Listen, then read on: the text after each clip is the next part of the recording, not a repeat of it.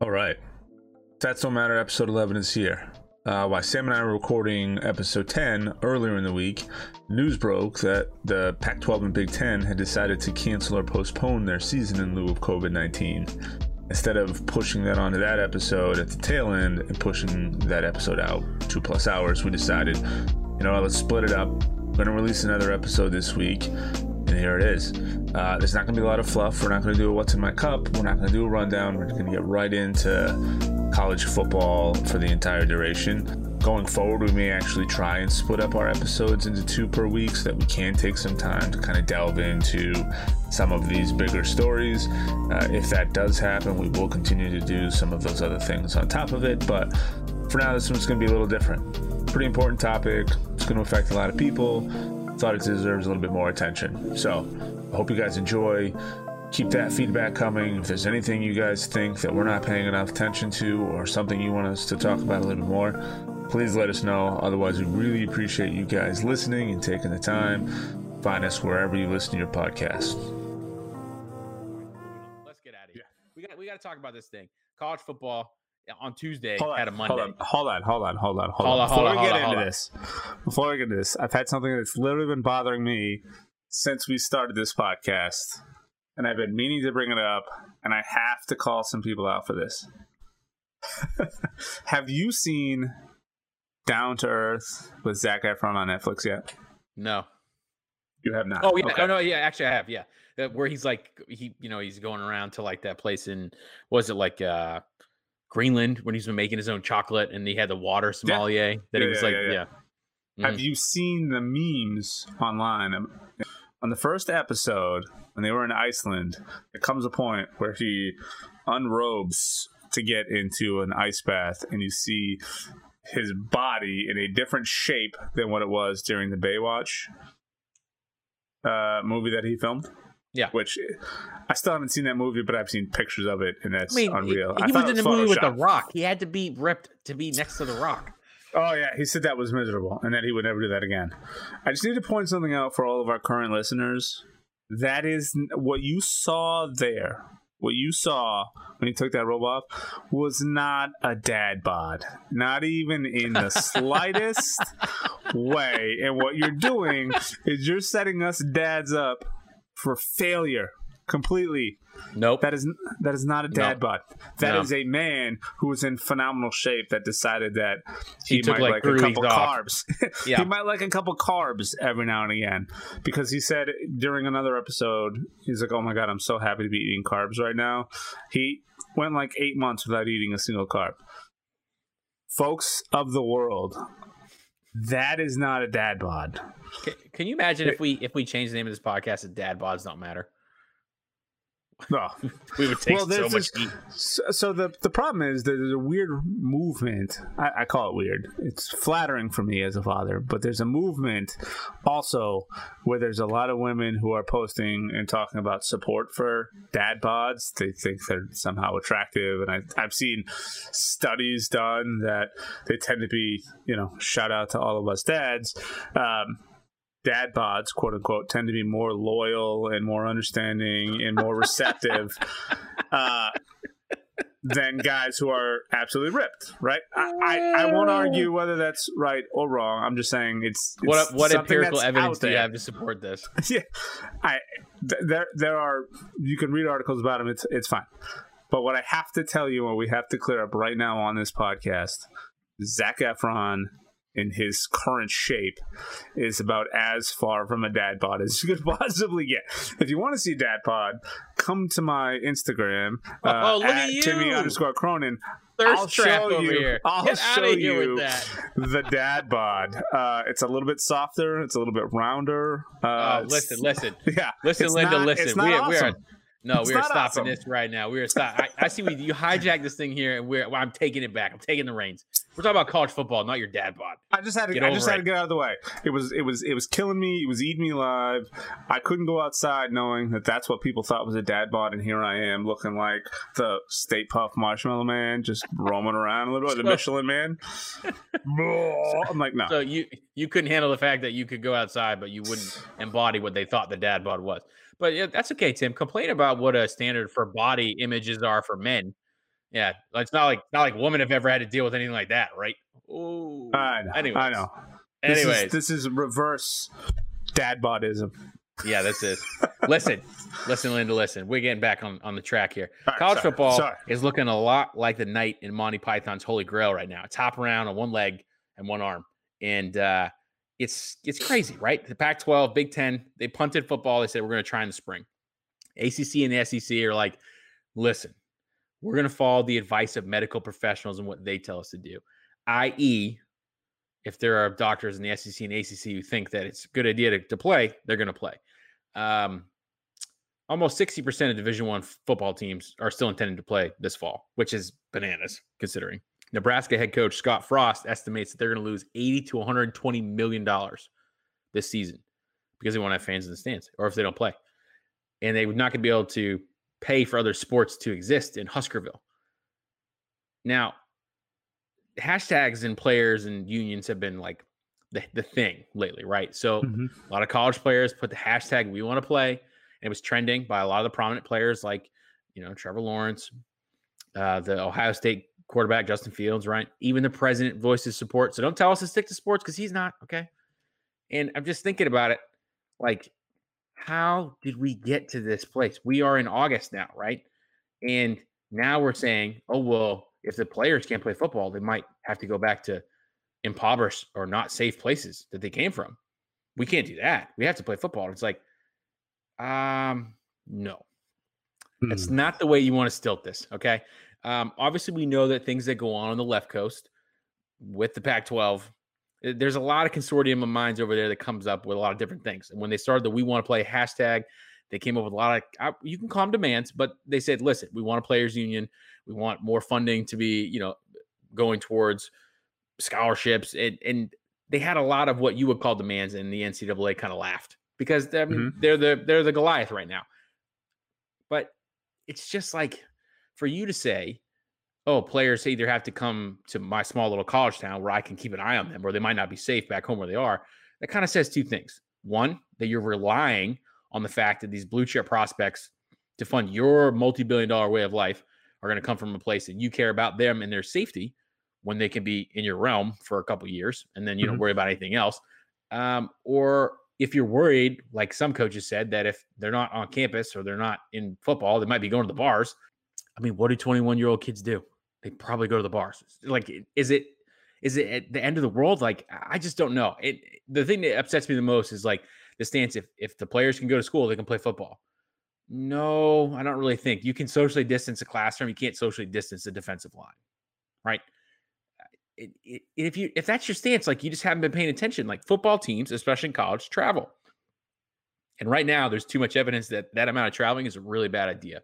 So let's not look past how there are these performance evaluators that the coaches have to meet in order for them to make their millions of dollars but guess what the players aren't getting a dime from Mhm. that for the most part right they shouldn't be getting any money so i'm not surprised that the coaches and everyone who's involved with football wants football to continue i get it you're honing your career it's your professional life you want it to keep going. I'm just astounded that only a few plans have been put into place, and the rest of the college football division is like, ah, you know what? We'll we'll kind of play it by ear. Yeah, it's it's weird to me. So coaches, first of all, have zero leg to stand on because they are underneath contracts. You are paid contractually. I mean, some of them I'm sure have performance bonuses, but you are paid contractually by the year, and usually your contracts run multi years. So, like this year is just literally a hiccup on the way to the end of your contract. So, to come out and try and speak on behalf of the players or where they come from is two parts. One, it's completely disingenuous and kind of shows that as a whole, nobody really cares what these players are doing or where they come from. You're just trying to save face by saying those things. If you really cared, you would come up with a way to play uh, to pay these guys to help bring their families out of these impoverished areas. Not here. I'm concerned that we're our school like that that number you just read those those hundreds of millions of dollars was for a single school, not for the entire league. That was Yep. Nebraska. Nebraska alone, mm-hmm. which is a big D1 school stands to lose 80 to 120 million dollars from not having football. Like let that sink in for a second. That's how much money they bring in from having a college football season. How much money of that makes its way to the players? we can have a whole argument about what they get in medical staff and what they get in care, and they get their tuition. That tuition costs them almost nothing. Almost nothing. I get it. Especially you when pay- you look at the rate of return that the, that the university yeah. gets on top of them for yeah. playing one year, two year, three years, whatever yeah, it is. 100%. Like, I get it. I get it. We can have a whole argument about well, you have to pay the medical staff, you have to pay the teachers, and the, or you have to pay the professors, you have to pay the coaches, you have to pay everyone. Sure, you do. You are making so much. If every one of those players got a million dollars, you would still clear like $70 million. Are you kidding mm-hmm. me right now? Yeah. That is unreal. And that's not going to happen. Now, two of the leagues have decided to just completely postpone at least until spring. And there are a lot of people saying that postponing until spring is kind of a disingenuous move. It should just be canceled altogether. Both the, the Big Ten and the Pac 12 both said no. The Pac 12 took it a step further and literally postponed all sports for the remainder of the year. I think it does a couple things as this comes out. It tends to show that there's a big discrepancy and a lack of collaboration between all of the different medical boards because each division, all five divisions, have their own medical board. The NCAA has its own board. What this goes to show, because two of them opted out and two of them have already come in and said, no, no, we're not going anywhere. The ACC and the SEC said, nope, it's safe. We're going to play it. We can figure this out. It goes to show that the medical staff for all of these organizations, they're not even talking to each other. They're not sharing any information. They're not doing anything at all to come up with a collaborative effort to say, okay, I get it.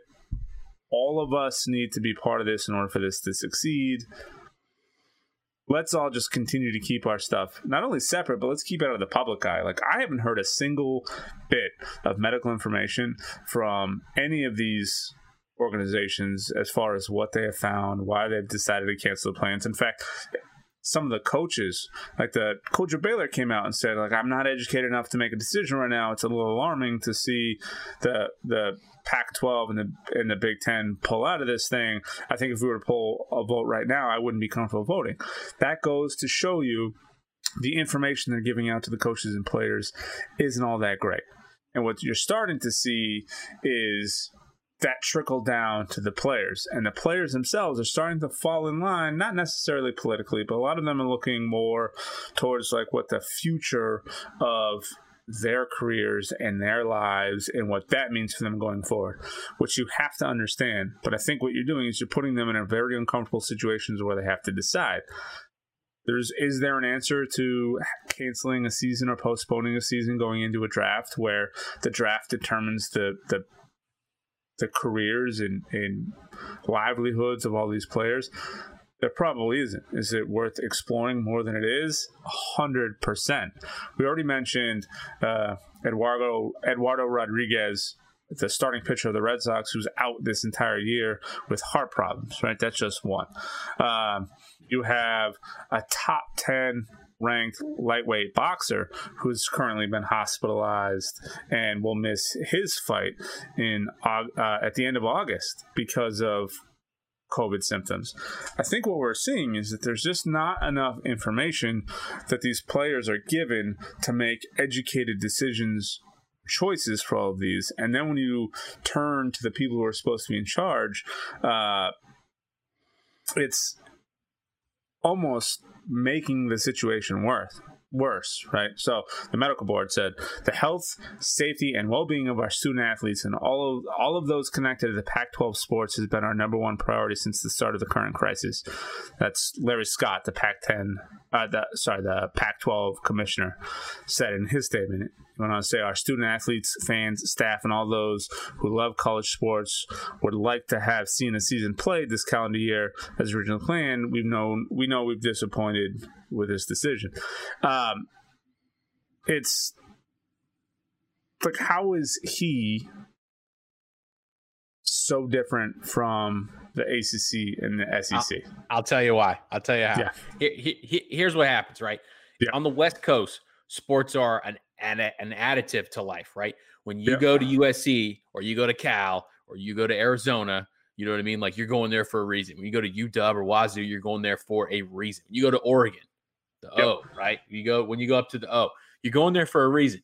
Now, the graduation rates at like Alabama, for example, a lot of these SEC schools are, are pretty much through the roof, right? But Mhm. those those those people who oftentimes go to those bigger schools, like it's like that's what they want to do, and that's the best place for them to do it.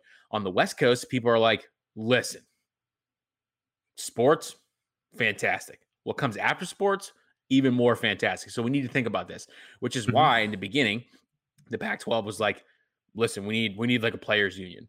Or when Yep. the name, image, and likeness stuff was even begin to be discussed, who was the first state to go after it? California. Why? Yep. Because of SC, because of Cal. You know what I mean? Like everything that happens in the Pac-12 for the most part, like doesn't have a big ripple effect on like the NFL draft, on pe- most people watching it. But if you're Yep. if you're from that area of the United States, if you watch those teams, it means something totally different to you, and it's enriched by the fact that not only is it a good sports league, but at the same time, like the people are trying to do things beyond sports, and Yep. they're trying to It's very make the- forward thinking.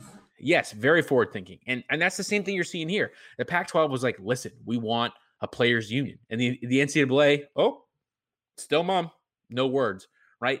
Like I understand that the ACC and the SEC have the lion's share of the TV deals, the the star players, the storylines, but I got to tell you, there's just too many players that come from the Big 10 and the Pac-12 that have a, a really strong chance of not being able to be in the draft next year or mm-hmm. affecting an NFL roster in the future. And I don't think we can take a look at how that's going to really kind of throw a lot of things on its heads and not realize that what the Pac-12 is doing is saying, "Listen, Division 1 football, you're not willing to do this for the entirety of the group. So let us go ahead and jump on this sword right now. That's Yeah. what we're going to do." And that, and that's that's what they're doing. And if you're a fan of any of those teams that play in the Pac-12, like you're very excited to see it. You're not excited the fact that you're not going to have those sports this year because I'm, I'm telling you, on Saturdays in Washington State when I was there, it was crazy. You were watching UW or Wazoo. You lived in Oregon. You were watching the Ducks or the Beavers play. You're in Cal. You could just get to choose between watching football players who might be movie actors in the future. You know what I mean? And are also Yep. out there maybe taking money from boosters. Reggie Bush. I don't know, but uh, there's there's just so much that goes on in that league, and yet they don't get the star power. They don't get the the panache that the SEC and ACC teams do. So when the governor of Florida is like, "Oh, come play here," bro, did you forget that you're a hotspot right now? Yeah. Why would other teams want to come play you? And then Nebraska to suggest, for example, like, "Oh, we'll play whoever, wherever." Okay. Well, I hmm. have an idea for you. Mars doesn't have any confirmed COVID cases yet. Neither does the moon. So why don't I just set Alabama, Nebraska, week one on the moon? You said whoever, whenever. So let's go do it, right? Like that doesn't make sense. So of Yeah. course, no one would agree to that because what? There's not a plan. There's not a comprehensive set of actions for what you want to do. So why is it okay for 60% of the league? And I get it. I mean, a lot of that money comes from TV deals, from bowl games, like that sustains academic programs, like the coach in Nebraska said. But like, guys, we're not telling you that like this is this is the end of college football. We're saying for one year you might need an asterisk. Yeah. And if it doesn't sort of tell you how bad the communication between the different leagues are, the SEC commissioner, uh, Greg Sankey, had his own statement. I look forward to learning more about the factors that led to the Big Ten and Pac 12 leadership to take these actions today. I remain comfortable with a thorough and deliberate approach that the SEC and the 14 members are taking to support healthy environment for our student athletes. We will continue to further refine our policies and protocols for a safe return to sports as we monitor developments around COVID 19 in a continued effort to support, educate, and care for our student athletes every day.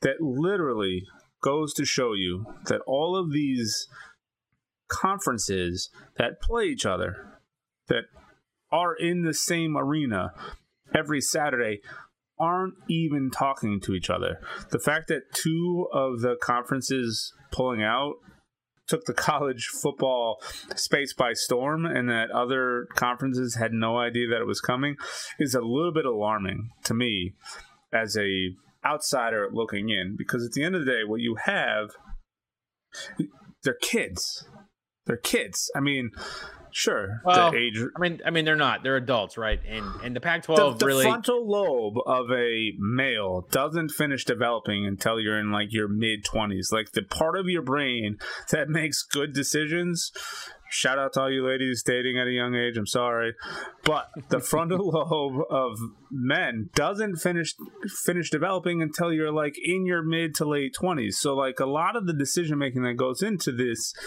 by the players isn't even being thought out by people who are physically capable of making some of the decisions. Yeah, I get it. They've been through the ringer. They're they're grown men. They're legal adults. I mean, not all of them are legal adults. Some of them are still under 21.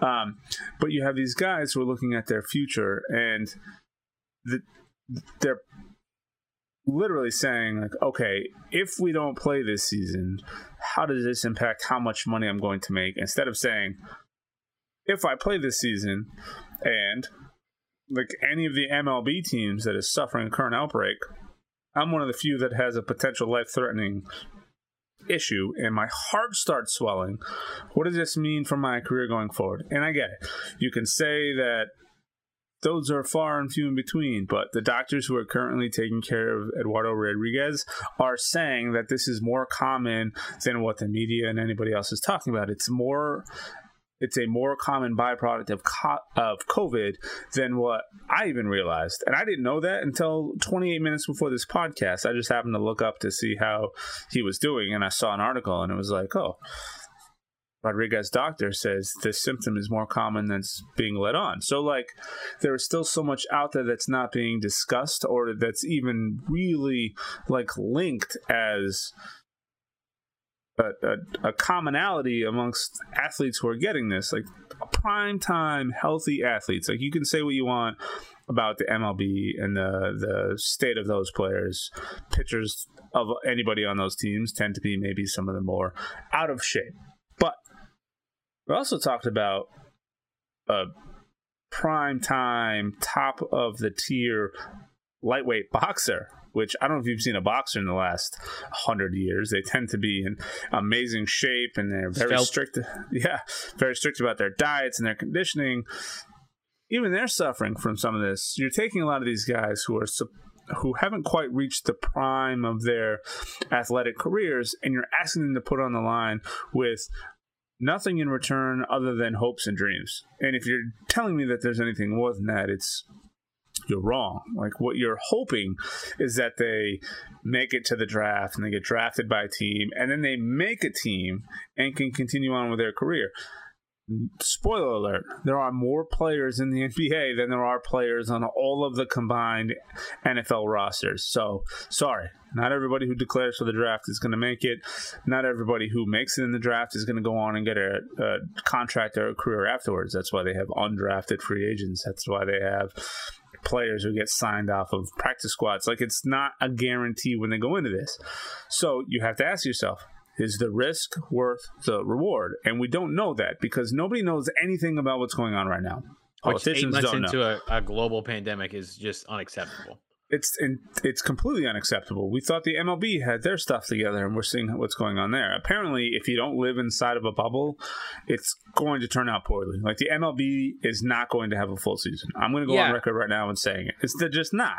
But I think the one one thing that's coming out of this that's showing a little bit of promise is seeing the players really band together. You you talked about it a little bit earlier where you had two sort of movements that came out of this that were sort of unfairly pitted against each other, where you had Trevor Lawrence come out with uh, a lot of the other players in the league with the hashtag we want to play, uh, which seemed to go directly in the face of the uh, We Stand United, the movement by one of his teammates, actually. So you had the media and Twitter and everybody kind of pitting them against each other when in reality they all kind of recognized what was happening. They got together. They got on a Zoom call. Uh, you had players like uh, Oklahoma State running back Chuba Hubbard. You had Ohio State QB Justin Fields. You had uh, Utah's Nick Ford, Michigan's Hunt Reynolds. You had a bunch of players from Washington State, Oregon, Alabama, a bunch of other schools all got on this call together and all realized that their end goals were relatively the same right? There isn't many college football players who have decided to just opt out. I mean, there are some. Uh, there is a potential first round pick, uh, Rashod Bateman, who did choose to just completely sit out. He has asthma. He lives with his godfather and thought, you know what, it's not worth it. I don't know what the long term effects of this are. We it's still unknown. There's still too many questions out there. He just opted out so not every player is on board, but you found from the We Stand United, which is a lot of the players from the Big Ten and the Pac-12, and then you saw a lot of the players from the ACC and the SEC come together and sort of jointly put out a statement that says we want to play, but they have a series of demands and and they have sort of questions around going to league that they want answered. But it's still like as, as, nice as that was, and you know, Zoom is sort of the future of everything at the moment. Um, it still doesn't answer a, t- a ton of questions. Really, at the end of all this, what it really means is that despite all the, the plans and the politics, nobody really has any idea what's going on or how to properly manage anything that's happening right now in the sports world. Yep. Agreed. Everyone's kind of yeah, everyone's kind of passively waiting to see how all of the other leagues manage this, how they go, what their seasons look like before making any big decisions. And what it's causing is a lot of sort of fragmentation in communications where you have like some sports that have some information, you have other sports that are doing a little bit more stringent testing, right? Like the NBA is great. It's doing the nasal swabs, it's doing the throat swabs, it's doing the temperatures. But you have other leagues who are doing like cardiological workups to find out what it means in someone's lungs, what it means to the blood flow, and all those sort of things. There's no general board that's been formed yet to talk about athletes and sports and COVID. There, there needs to be a universal body that kind of takes all of these things into account and is able to work as an access point and make it hell make it selected by the medical boards and the medical teams for all of these different divisions. Have them get together, pick the people involved, so you have a general source that you can trust the information and everybody can make the same decisions. If only there was a place that could do that. Oh, wait, it's called the NCAA. Like right? that, that, that is the problem, right? When when they looked at, as I, I don't think this is necessarily, you know, hyperbole, right? But when you see the fact that the federal government goes off the state's government they said, oh, well, it's, it's kind of your thing. You got to deal with it. Like, okay, that's what the NCAA is kind of rolling with. They're really mum on this We Stand United thing. They're really yep. mum on name, image, and likeness because what? They're going to take an L. That's what's going to happen. They've known about this for years. They, they have a consortium of divisions of thousands of college athletes, and there's no players' union because what? Whether or not they want to say it out loud, do they want players saying, you know what? For our health, it's probably not the best. No, because that's going to affect their bottom line, and that's yes. that's unfortunately the problem. And they're going to need to learn a really hard lesson when sixty percent of the schools in Division One football go out and they take a, I don't know, like if we haven't if we don't have a vaccine yet, and the virus continues to go on, and they're altering the lives of 100s mm-hmm. if not thousands, of young men whose NFL dreams are going to be shattered, and they're going to there's going to be a ceiling that's placed on maybe their their their cardiological like abilities because yep. you wanted to push for a season and you didn't do the work. You had eight months. You saw the MLB open up and travel. That was a disaster. You saw the NHL say, look, we're going to go in a bubble. You saw MLS, National Women's Soccer League, NASCAR, PGA, NBA. Pick a sport. And you mean to tell me, NCAA, that you haven't learned anything?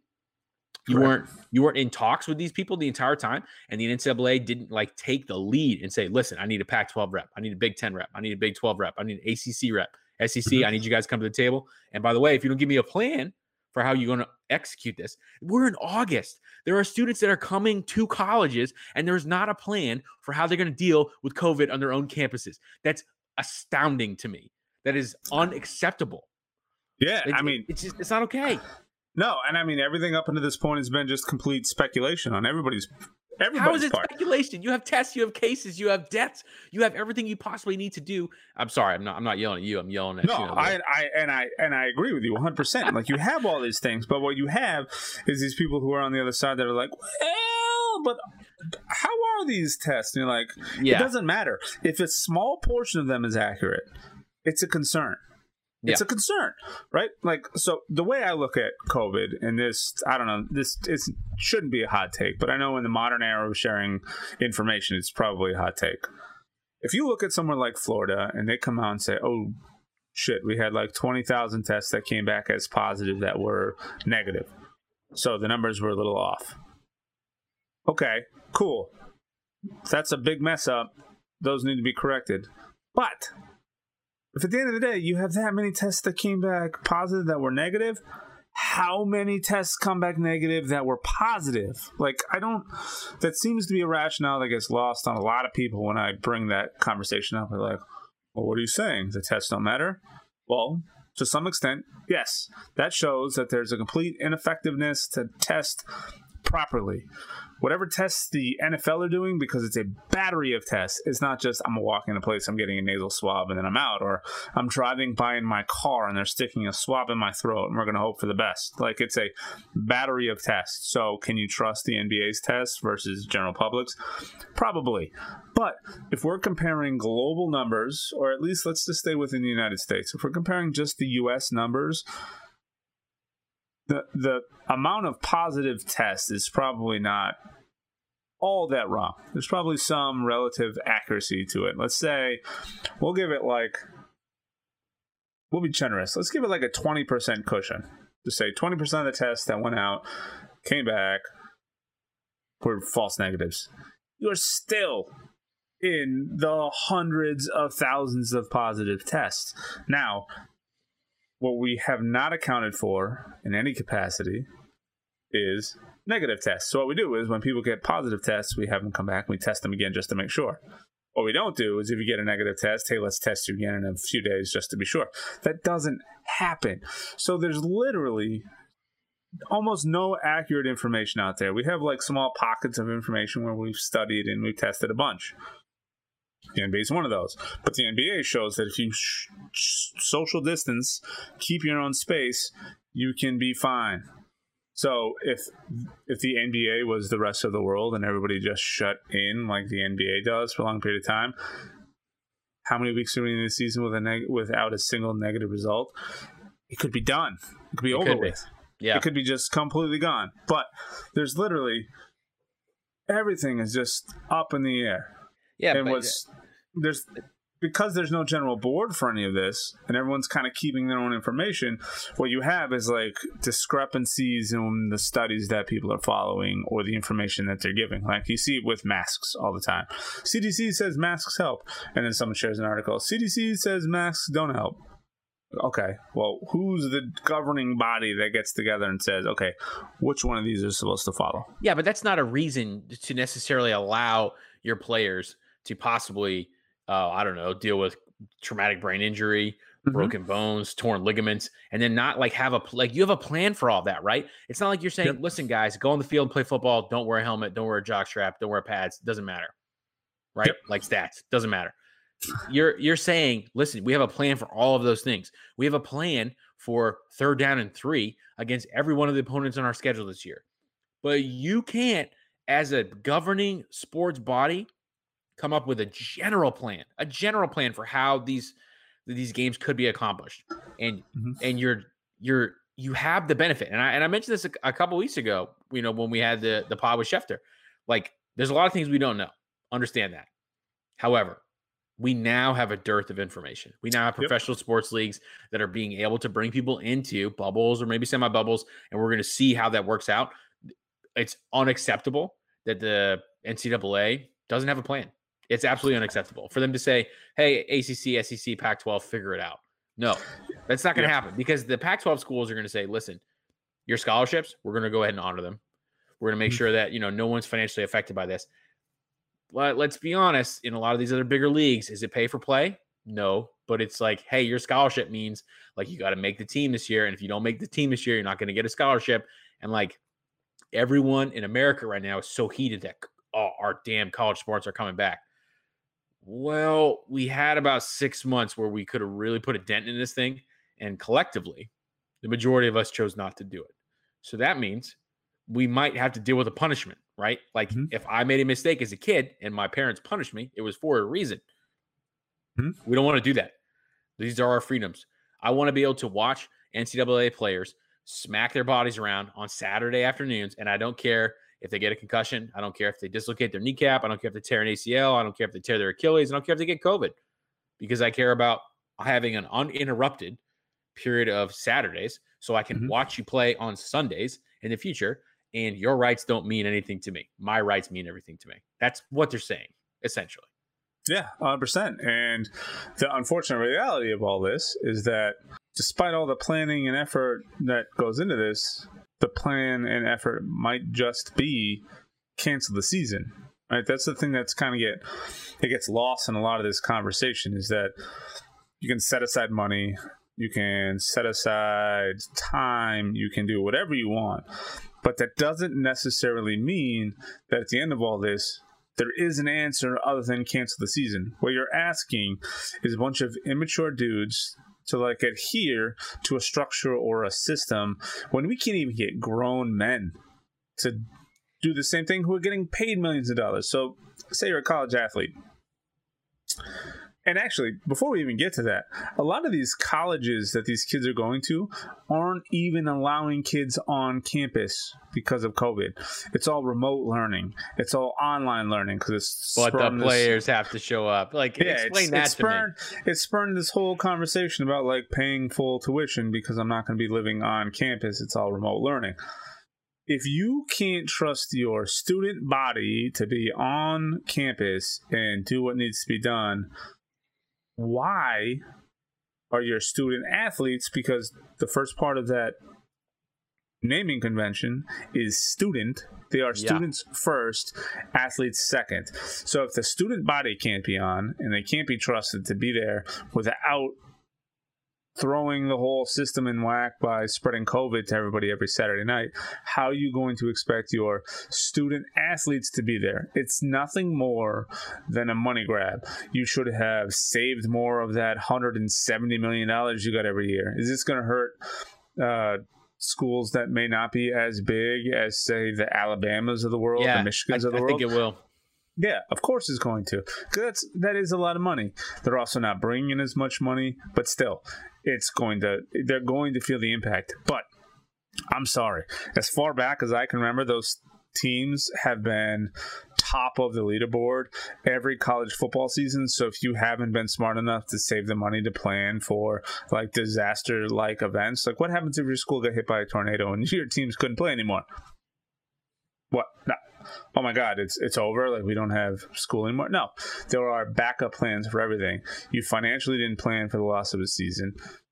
I'm sure the amount of money these colleges have tucked away in endowments and oh, everything sure. else and 100%. boosters is more than enough to make up for all this. So 100%. I'm not buying the money argument. What you're doing at the end of the day is you are trying to force the hand of of I'm going to keep calling them kids because that's but what they're they are. Not. They're adults. They're 18. They they they're old enough to vote, enlist in the military. You smoke, are no buy you pornographic you know materials. Now I, they're not old enough not to old buy enough to drink a beer, but you're okay, old enough to do all of those things. No, that's in that's, my opinion, and this is a conversation run for the time. In my opinion, a lot of those things the age needs to be increased because you don't know anything. You literally just finished high school. I mean, and countries like Germany would really beg to differ, but you know, Germany, Italy. I mean, pre-corona, right? Their choices were uh, were pretty good. Yeah, but I mean, but, but still, that's not what we're working with here. This is this is the, the land of the freedoms, and as we can tell by the freedoms in general, uh, there's not a lot of good decision making being done by adults. So we're expecting 18 to 24 year olds to be making Oh, that's that's a that's a pretty wide margin. We're expecting anywhere. So I started college when I was 17. So 17 to 23 year olds, we'll call it. We're expecting them to make proper medical decisions when all they're seeing is dollar signs down the road because your school is too dumb to say like, "Hey, there's a potential risk here. Let's just shut this down for a while." They're like no, no, no. We got millions of dollars on the line, and I get it. The town also makes millions of dollars. There's no fans in the stadium. You're not making ticket sales, so that's not part of the equation. Where are you making that other money this season? Like, where's what? You're going to lose 120 million dollars. Well, I mean, like hotels, restaurants, streaming deals, right? I mean, no, but like Nebraska gave that number saying how much money they're individually going to lose. Not how much everyone's going to lose. They're going to lose 120 million dollars. Most of that's in ticket sales. Most of that's in in in gate uh, revenue. Yeah, from gate revenue. You know, concessions. You're not, having, and... you're not going to have fans anyway. So most of that money is gone. So now what are we talking? 40 million dollars? Yeah, I mean, I, I guess when you when you take a look at it, like the, the big thing is if the NCAA put as much time into thinking about how to protect its players like it protected its profits, we yep. probably wouldn't be in a scenario like we are now. And it's super unfortunate that literally people are going back to campus for, you know, I feel like we've been in this pandemic. Like I feel like March has been like 19 years. Uh, you know, it's just, it just, we just continue to just like swirl the drain around this, and we're not like ever getting back to what we need to be doing, which is if we want normalcy, we have to just kind of suck it up. And you talked about like people in the bubble earlier and being in quarantine and stuff.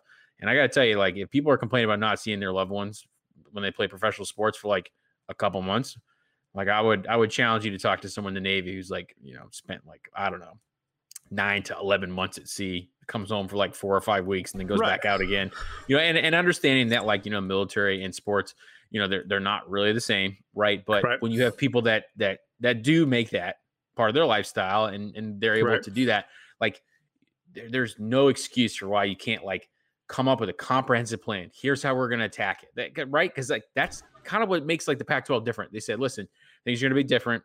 Our players are going to be more outspoken, and to be honest, like we're, we're gonna we're gonna attack it in a different way, and we do want a mm-hmm. players union. Oh, how are we going to do that? Well, check this plan out, bro. We already got it. Check it yeah, out. oh, you don't want to read it? Okay, cool. Well, hey, we have a lawsuit.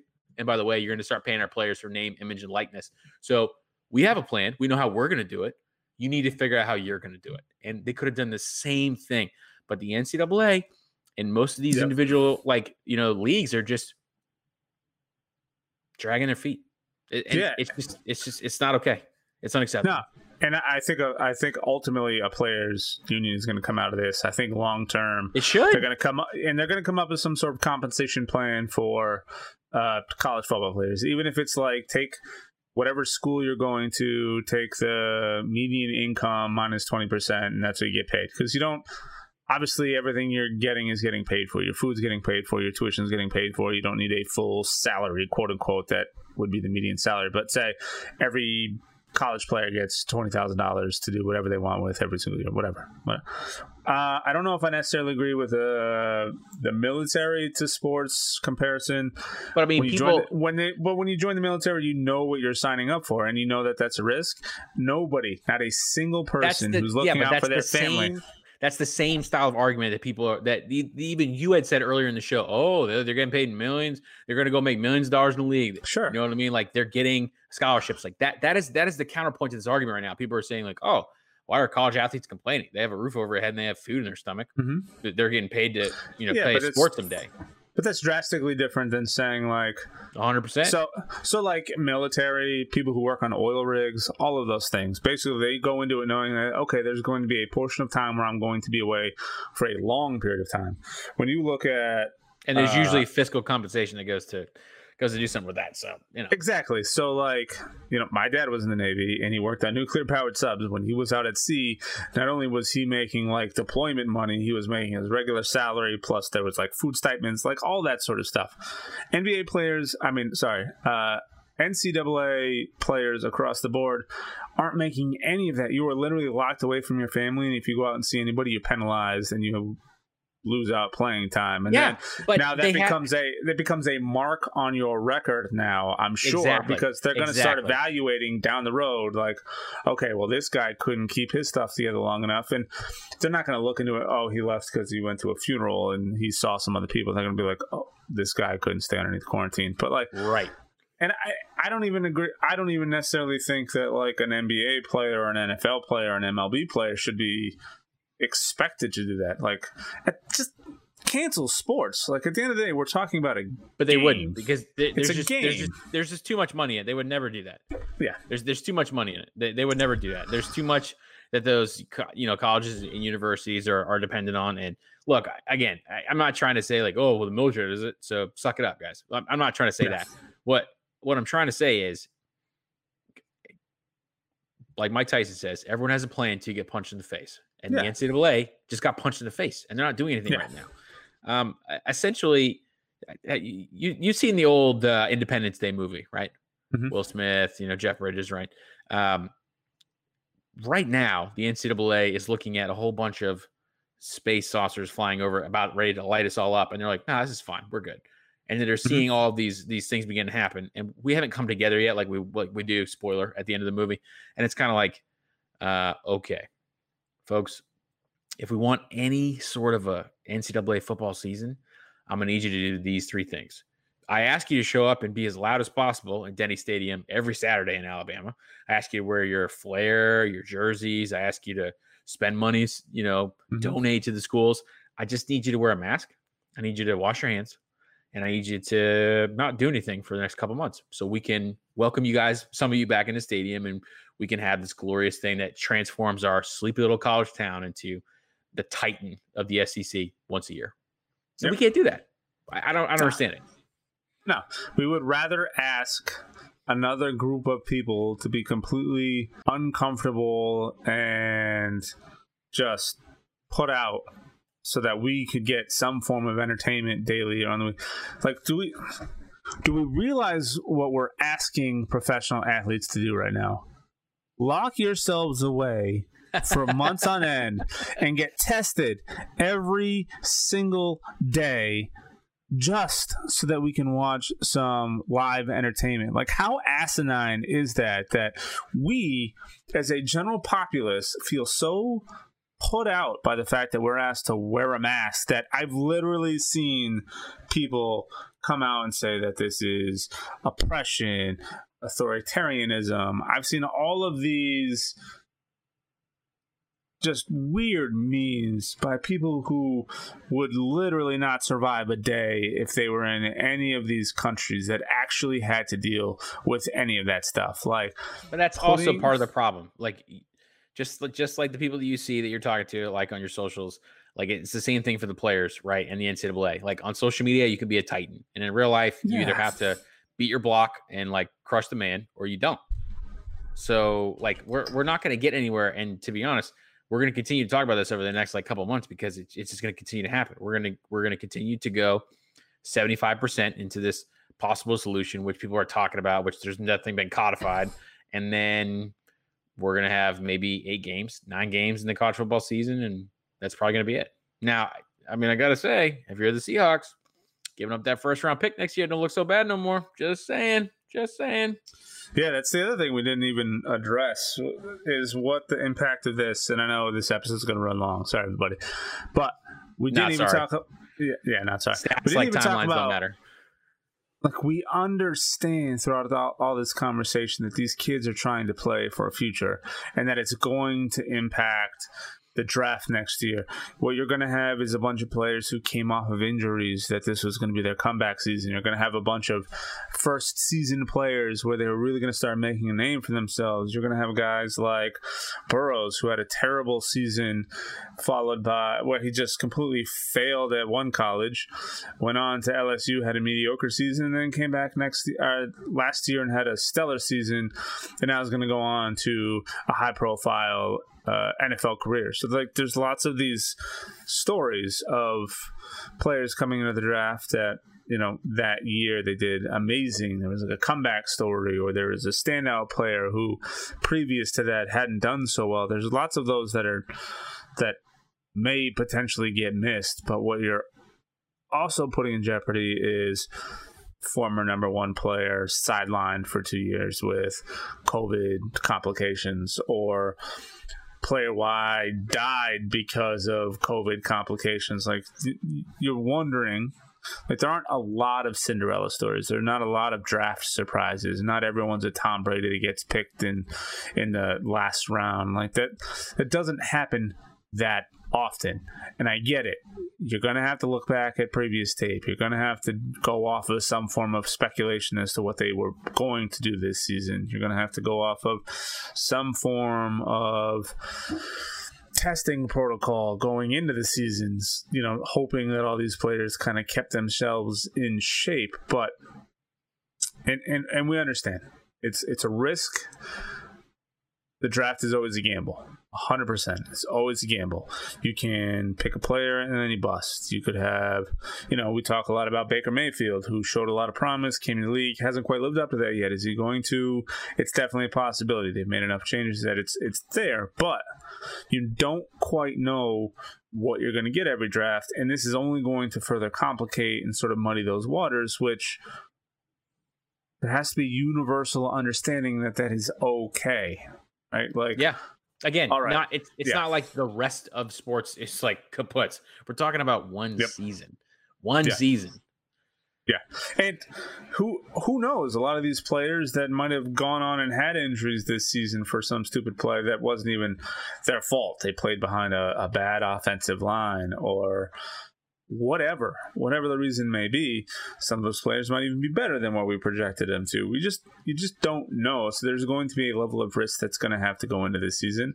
You can't just I mean, you have a, a new, fresh round of high school graduates, so it's not like you can pause everything in between and just say nope because that's not how that works. So most teams have a general idea going into the season the type of people they're keeping an eye on. That's what the yeah. recruitment's for. That's what the talent scouts are for. You then follow those players throughout the season, and maybe if someone pops up who sta- who tends to be a standout, you tend to pay more attention to them as the season goes on. But everyone has a general idea of what they're looking for. And I get it. Seasons in the NFL and injuries and whatever change things and the college football season and injuries and outstanding play also changes there. So it's all it's not static, it's all dynamic and how things move and, and, and, change. But at the end of it, it was a gamble anyway. This just makes a little bit more of a gamble. Trust your gut and go for it, but don't force these kids to to risk not making it into the league because they're suffering from something worse than you know a broken forearm or a dislocated knee or something like that yeah i mean think about it 9-11 happened we changed security protocols uh, the great auto crash happened we changed banking protocols right with, with the bank you know the banking and auto uh, you know bailouts of the the late uh, 2000s and early mm-hmm. 2010 so like uh, NCAA, you're up. This is it. This is your time to shine. And hopefully, you've been paying attention to, I don't know, history for the last 20 years, but I mean, so far, it's not looking like it's going to speak highly of the victors.